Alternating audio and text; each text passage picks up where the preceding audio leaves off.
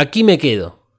Gisele Teixeira es brasileña y vive en Buenos Aires hace más de 10 años. Enamorada del tango, comenzó el blog aquimequedo.com.br para conectar el tango y las actividades relacionadas con turistas brasileños. Gisele abre su corazón y cuenta sobre el inicio del blog y las similitudes de Brasil con Argentina. Dos, tres.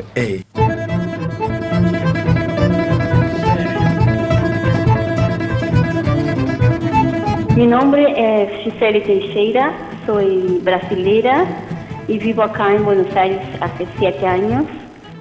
Principalmente doy clases de tango. Ahora estoy dando clases en La Maldita Milonga todos los miércoles y escribo sobre tango. Y ahora por final me interesé también por la historia del tango y empecé a hacer una maestría eh, sobre tango y política.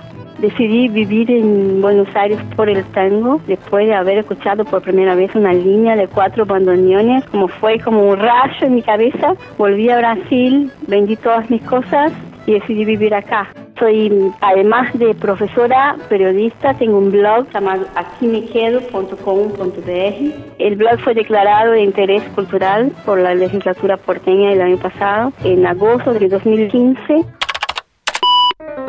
y cuando llegué a Buenos Aires empecé a escribir un blog personal eh, y empecé a, escribir sobre las cosas que veía en la calle, sobre cosas de la cultura argentina, muy variadas.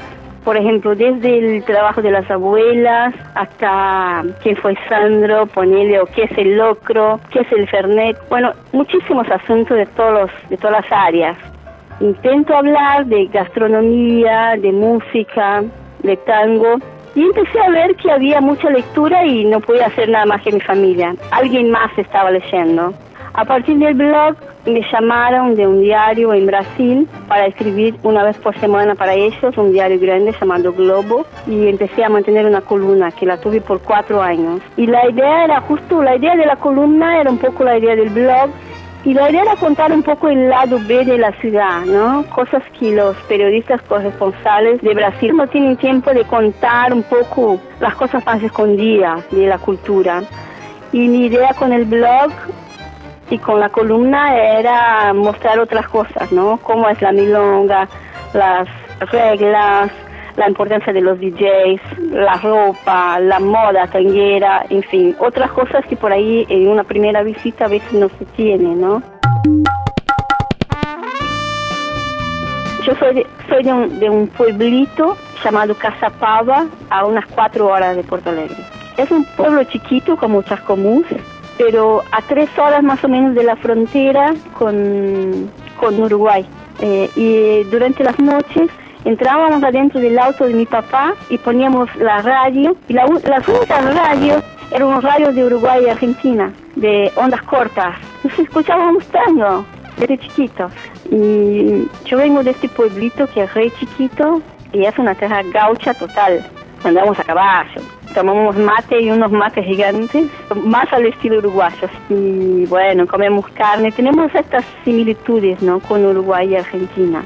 Eh, estamos más identificados con el clima de acá, los brasileros, ¿no? los brasileros del sur.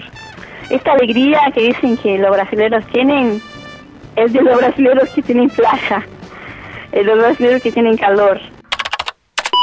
La idea es que el blog también sea una fuente de partida para quien quiere conocer a Argentina y otros países de Latinoamérica.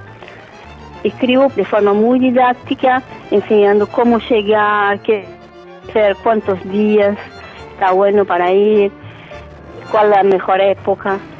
Y eso hago de todos los viajes que hago. Eh, también es mostrar a los brasileros que el tango cambió muchísimo en los últimos años.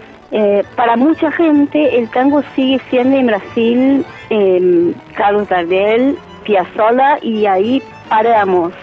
Se sabe muy poco de qué pasó con el tango después de esto y pasaron muchas cosas la idea del blog es mostrar que el tango cambió en su danza y cambió también en su música, ¿no? Em, divulgar allá las nuevas orquestas, mostrar que hay otras cosas en el tango. El tango viene cambiando.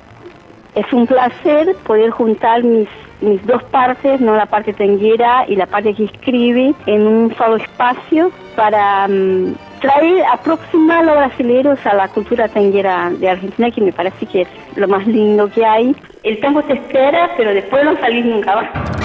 Pieza sonora emitida en el programa A donde no llega el 60 por la radio FM La Tribu 88.7. Entrevista y edición artística realizada por Nicolás Dalmas Di Giovanni.